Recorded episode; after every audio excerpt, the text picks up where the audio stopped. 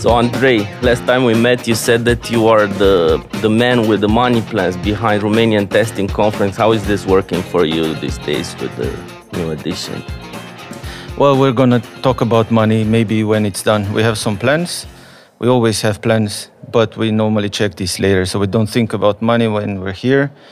Uh, we try to enjoy the event. We try to enjoy the talks, and then we'll talk about money later and see how it went. Great. This is uh, very good advice for everyone. So, hello, everybody. We are live at Romanian Testing Conference 2023, and we are with Andrei Ghinescu, one of the co founders, organizers of the Romanian Testing Conference. So, Andrei, introduce briefly yourself, please. And uh, I think everyone would be interested to understand how do you feel it's your, what do you think is the most important impact you have on the IT world or testing world or whatever you feel, wherever you feel you have mm -hmm. an mm-hmm. impact? All right. So my name is Andrei Ghinescu. I have been uh, working with this conference since 2012, 2012. We have been uh, experiencing this journey of organizing the conference for some time, and I would say this is the most, uh, the biggest benefit that I'm, I'm feeling I, I bring to the industry because uh, in these 13, 14 years, um, we have hosted thousands of, of testers here. They, they probably became better uh, professionals or whatever they're doing right now. Maybe not testers, maybe they, they grown into something else. Um, this probably was one of the biggest benefit that I feel I have been uh, adding to the industry. Of course, I have my own career and I've been constantly changing that. Since, yeah, this is the theme of the conference, this is what I've been doing. I've been changing my career constantly and I'm looking for my next change as well. Great. Okay, so yeah, you mentioned it. Enabling change is the theme of the conference this year, and we are uh, at the first season of uh, Shift Happens podcast that mm -hmm. you guys decided to to organize and to set up uh, based on all the experiences you have with the conference in this year. So, what what made you take this decision? Okay, definitely this is a change this year for the conference, yeah. right? Yeah. We, we we've set up a, a podcast and uh, tell us uh, how you guys decided to do it. Well, we want to reach out as well to the people that are not here and tell them the stories that they missed for two reasons, right? I'm, the man with the money. I want them here uh, for the money, but also for their experience and because we also wanted to uh, let our voices to be heard so they know as well who's organizing this what ideas they have who's talking at this conference what ideas they have. And we have to reach to more people than those that can be here for one reason or the other is it also because we are trying to help people being multitasking these days? I mean I, am not a fan of multitasking. I'm doing it. I know sometimes can be uh, against your productivity but people are doing this these days multitasking and they are combining podcasts with other activities. Have you thought about this uh, or? I'm really bad with multitasking so people that know me know that once i'm concentrated at something even if they try to talk to me, I have issues being able to listen or do something in parallel. So, no, maybe not multitasking, but it would be interested, in, just interesting for them to find out uh, maybe a more personal thought from people over here about themselves, about changes they've been through. Yeah, yeah, totally agree with that. Okay. Uh, what I want to do next is uh, get a bit deeper in your uh, in your career and of course in the context of change and enabling change and how shift happened for you. So I know you've been a developer, yes. then you've been a tester, then you've changed again your career. What can you tell us? What what yeah. is your personal story about changing yeah. and, and career growth and well change can be motivated by many things um, I started as a developer, and first two months were incredible for me. Um, and then I got really bored. I thought, okay, this is really boring, and I need something else. And everybody was telling me, okay, it's not the right choice to to make, because being a developer is so much uh, cooler, and it will be worthwhile in the long term. But I didn't know that I want to be a tester. I just knew that I, I need to do something else. So this is how I started testing. I started testing um, my testing career, and I got an opportunity very early to change even that and go to performance testing, which was a little bit in between a tester and a developer. And then I picked that one because it sounded really, really interesting. And I deep dived into that. I was working like really long shifts because I liked it, not because it, I, I needed to.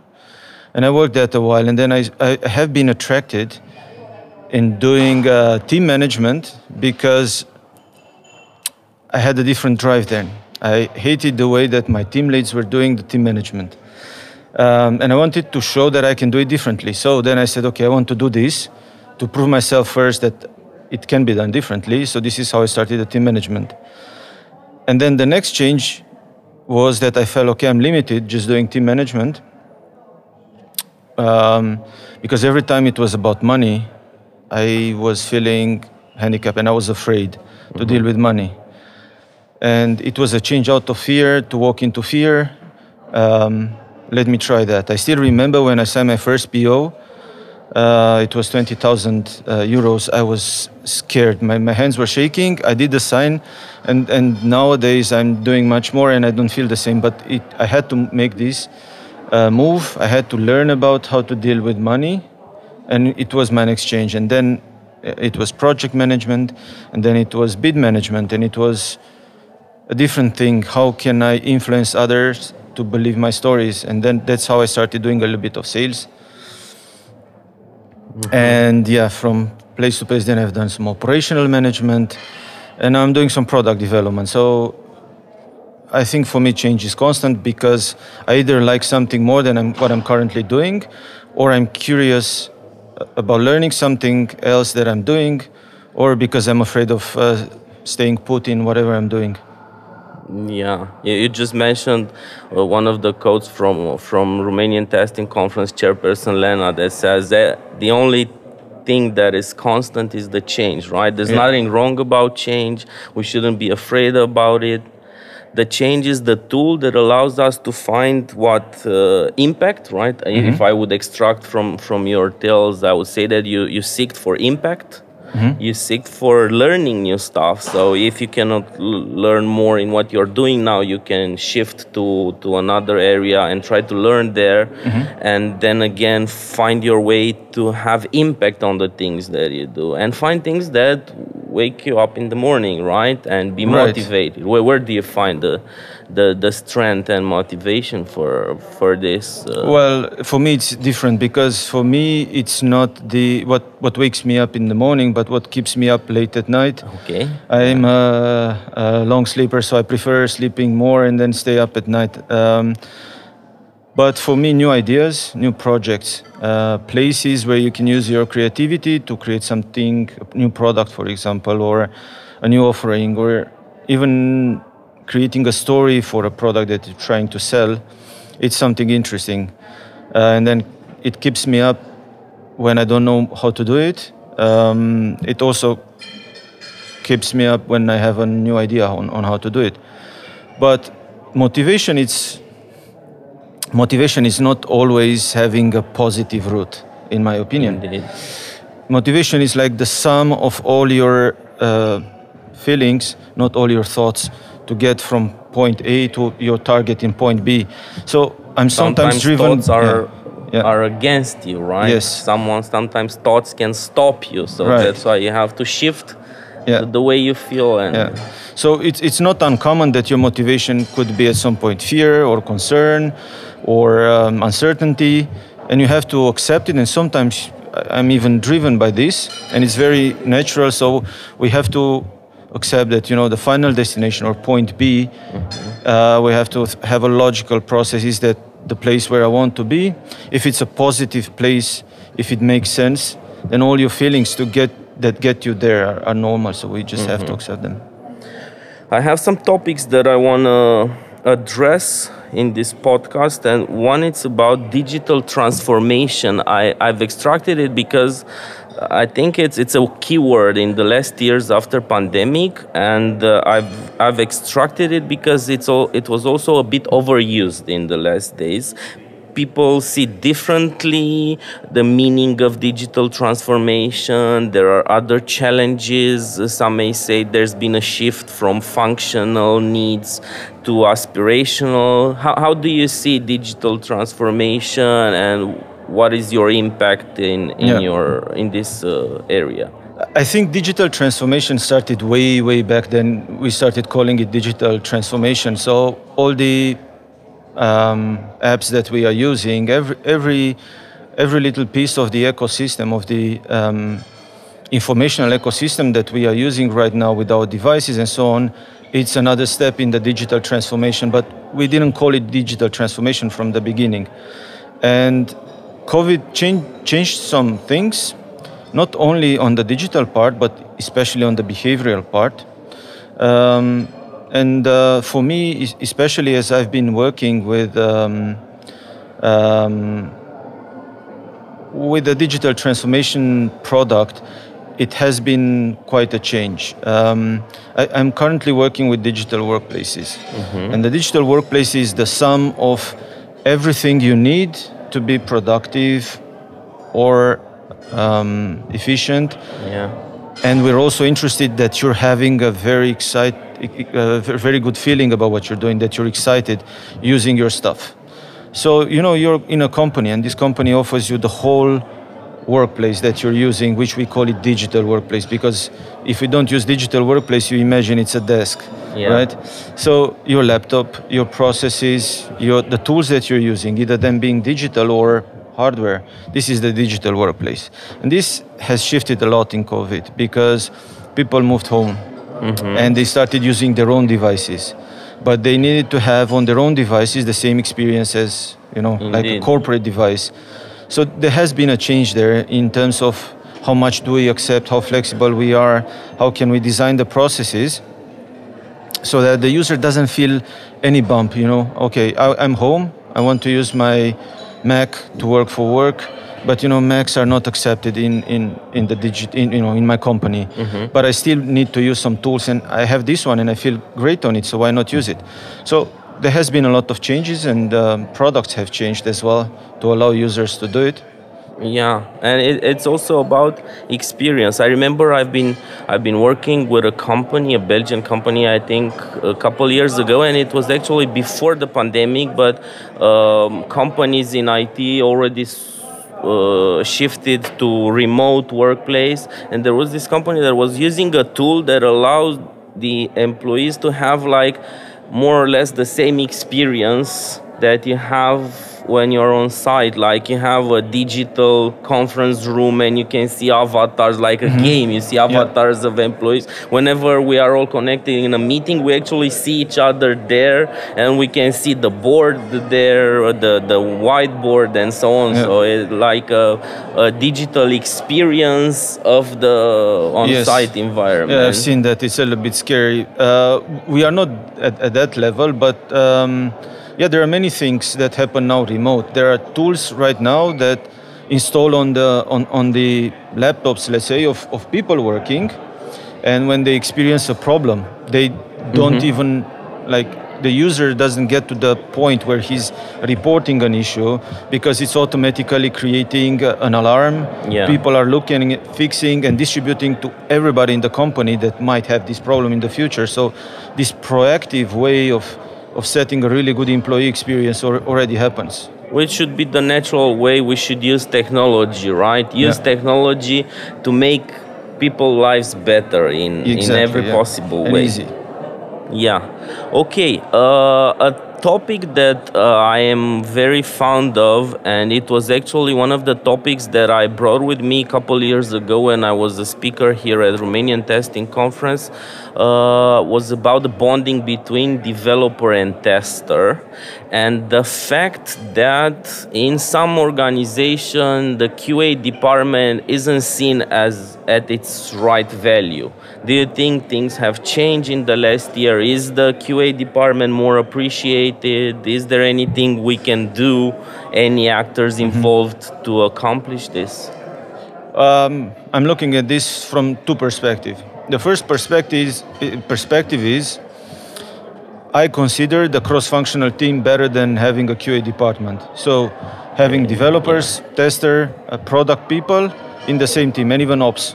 So you have these cross-functional teams and not have a, a QA department or a test department. However, you need somebody like a mentor, coach, test manager to take care of the careers of the testers mm-hmm. and guide them to their next move, which could be even outside testing world. But I wouldn't keep the testers as a separate um, unit. So this is how I feel about it. I know it happens uh, in many companies, but I'm not sure how spread is this. I'm 100% with you, and it's the same ideas I've read about in the Unicorn Project, like the following book of the Phoenix Project. One of yeah. the books that I, I love them. that were yes. written by the, by the DevOps uh, father, right, yeah. Gene Kim, and that I've been recommended a lot lately. Maybe yeah. we can, if this goes on YouTube or something, we can put the links.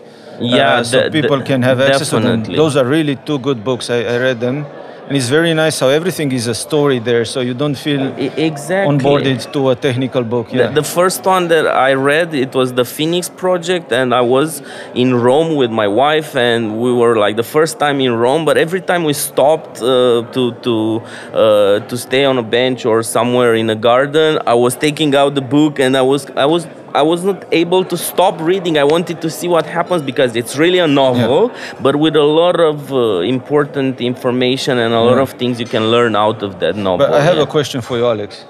When you read the book, did you have the same feeling as I have that the book is written about the company you work for? Or you cannot say that?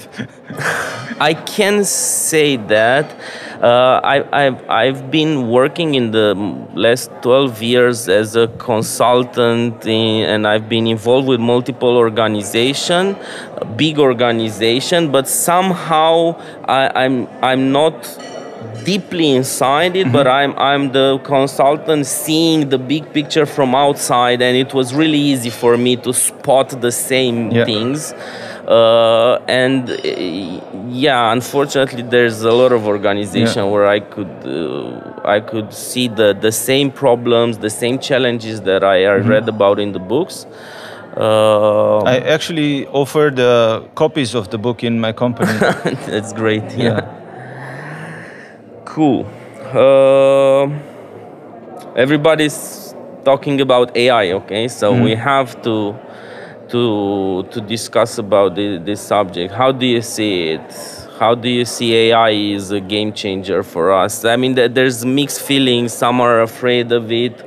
Some say that will uh, improve lives of the IT specialist and will give them more time to focus on the important things, like shifting the organization from the bad models we read in yeah. Phoenix project that we've discussed about to, to the one where things really work. So, where where do you put yourself? Well I imagine to start with that they had the same conversation in 1986 1988 about the web, right? Mm-hmm. They probably were talking about internet and how this is going to steal the job of the people selling in the shops because everything will be sold online, and, and the same story goes. But I believe it's a very exciting thing. There, there will be a great opportunity to develop and have more tailored products, services. Um, I, am constantly thinking about the, the impact that this has on the um, design industries because I've been seeing Midjourney and uh, mm-hmm. Photoshop mm-hmm. more than ChatGPT that everybody knows, but the, the amount of content you can create there, it's, it's amazing. It's also scaring at some point, but probably this will come with the regulation. And uh, now we're in a time when everybody has a, a great opportunity to jump the ship and start learn about it so they don't complain later that they lost their job about it uh, yeah. due to it somehow uh, somehow we are sharpening our skills to spot uh, bad content, of good content, real content, and fake content because we know in the last couple years, fake news, for example, Yeah. which were written by humans, right, Yeah. have have been uh, spread all over the world. So somehow we are getting ready for this, but AI probably will uh, make a bigger impact than the humans can Yeah. do in in providing fake content. And uh, I can imagine. are we ready for it? Mm, Not all of us, but when should we start we are in preparing a- for in the early years in the school i don't know what we are in a change, right? Yeah. Uh, like the conference, we are in a change, and the people that are close to technology will adapt first. But we have to think also about the, um, uh, the old people. They get their information from traditional media.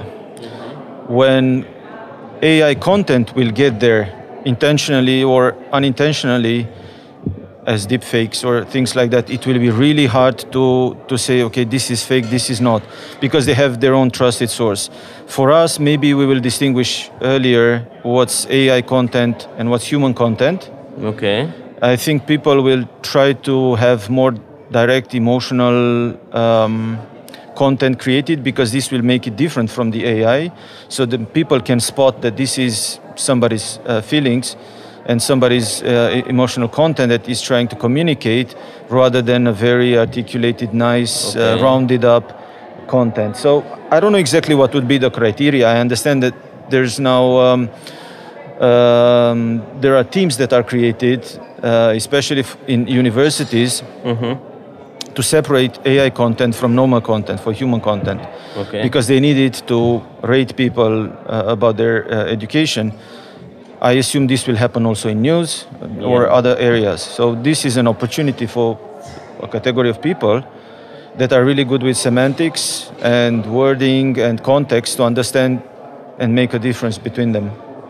And funny you should say that it's actually linked to to the last topic that i wanted to tackle which is um, i mean even though i'm an it guy for almost 20 years i'm a human person and i always try to find what is the the, the human advantages what are the human skills that makes you a good uh, player in the new game changing rules in the new game changing world but somehow you've mentioned it so Yeah. we'll, we'll need this kind of humans around us that will Yeah. help us uh, Yeah. separate the, the fake uh, from the good content okay great is there anything that I didn't ask you and you want to add or any closing message that you you want to have for our viewers Well, I hope that um, people start uh, watching this um, podcast. I think we're going to grow just as we did with the conference and bring more interesting voices here to be heard and more interesting topics. I know we have been talking about change generally, and um, we will probably have more focused uh, discussions and invite more people, and it will grow in terms of quality and in terms of content. So, just as with the conference, we will take this um, uh, uh, to a better and better shape. Uh, so follow us, um, and I think it's going to be quite a nice ride. Thank you, Andre. It was Thank really you. great talking with you today. And uh, yeah, thank you everyone for watching us. This is Shift Happens, the first podcast organized by Romanian Testing Conference 2023. I'm Alex Mocioi, your host. Watch us on all uh, podcast platforms, Spotify, uh, Apple Podcast, uh, and uh, and all the others. Thank you. See you in the next episode.